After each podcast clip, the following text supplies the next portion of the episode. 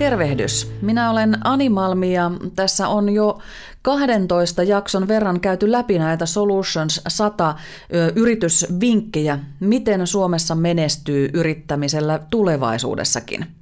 Jäljellä on vielä 13 vinkki ja niin kuin nyt yritysmaailmassa hyvinkin laajalti, niin aina asiat ovat monen asian summia, niin myös menestys.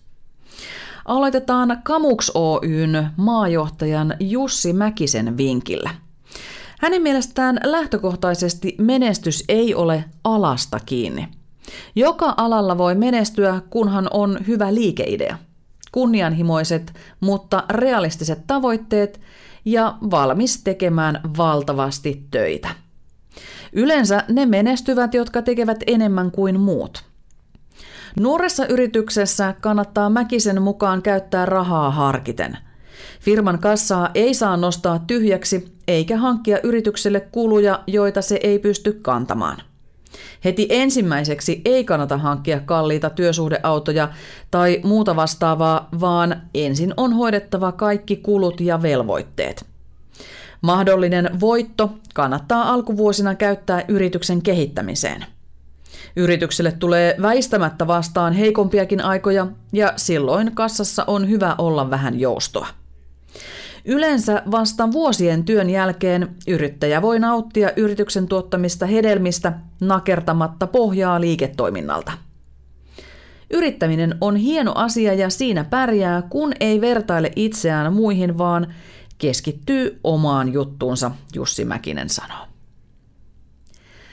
Gaia Leadership Oyn partner ja johdon ja organisaation valmentaja Eeva Malvin mukaan olennaista on, minkälaiset ajattelumallit ohjaavat yrittäjää. On tärkeää, että tuntee merkitykselliseksi sen, mitä tekee. Kun itsellä on intohimo ja selkeä päämäärä, jonka hyväksi haluaa tehdä töitä, jaksaa työssään myös paremmin. Jos haluaa menestyä, pitää ajatella riittävän isosti ja rohkeasti, mutta suunnitelmallisesti. Verkostot ovat myös yrittäjälle tärkeitä.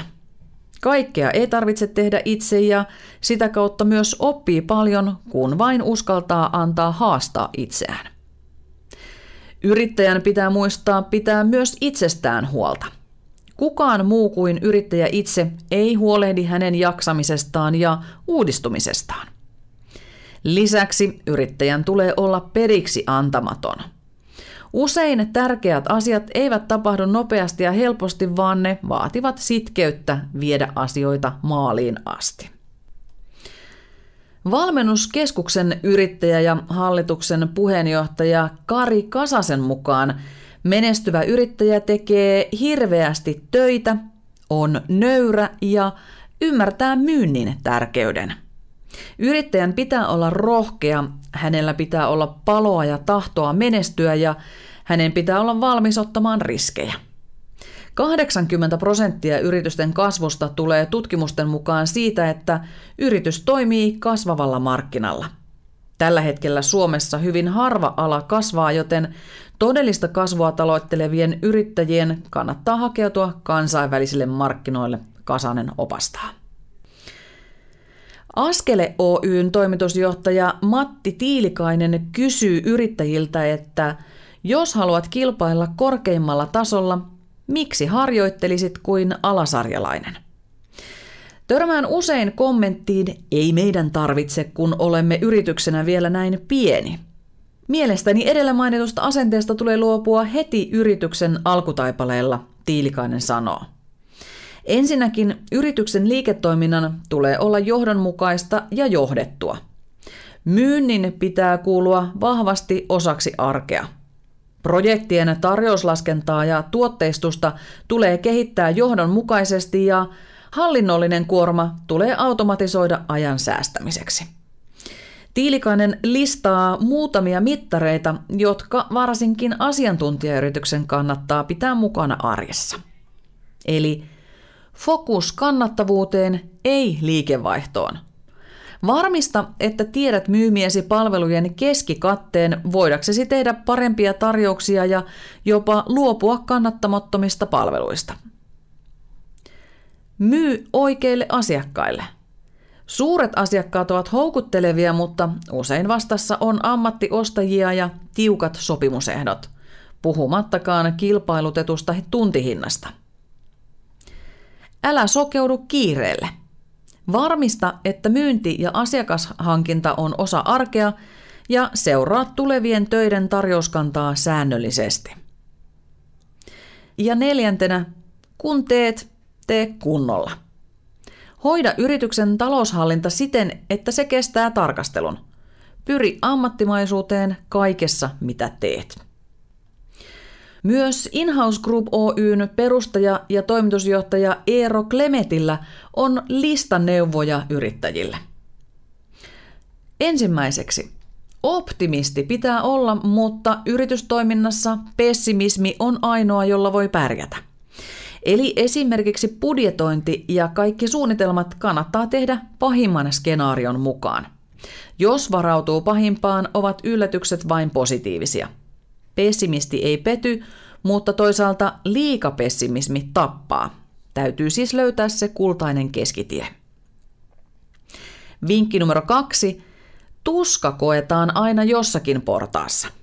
Jos johto hoitaa jonkin asian hieman heppoisesti, joutuu siitä alempi porras kärsimään. Jos johto hoitaa puolestaan taistelut, niin työntekijät pääsevät vähemmällä. Kolme. Ei kannata matkia muita, vaan tehdä niin kuin itse uskoo parhaimmaksi. Jos esimerkiksi yritys toimii jollakin perinteisellä alalla, kannattaa etsiä toimintaansa jokin erilainen näkökulma. Numero neljä. Rekrytoinneissa ei kannata tyytyä ihan hyvään, vaan pitää etsiä sitä täydellistä. Kannattaa mieluummin kärsiä hetki työvoimapulasta kuin palkata henkilö, joka ei välttämättä sovi työryhmään. Tyytyminen vähän heikompaan on pitkässä juoksussa vahingoittavampaa kuin jos olisit aloittanut alusta ja etsinyt juuri sen oikean.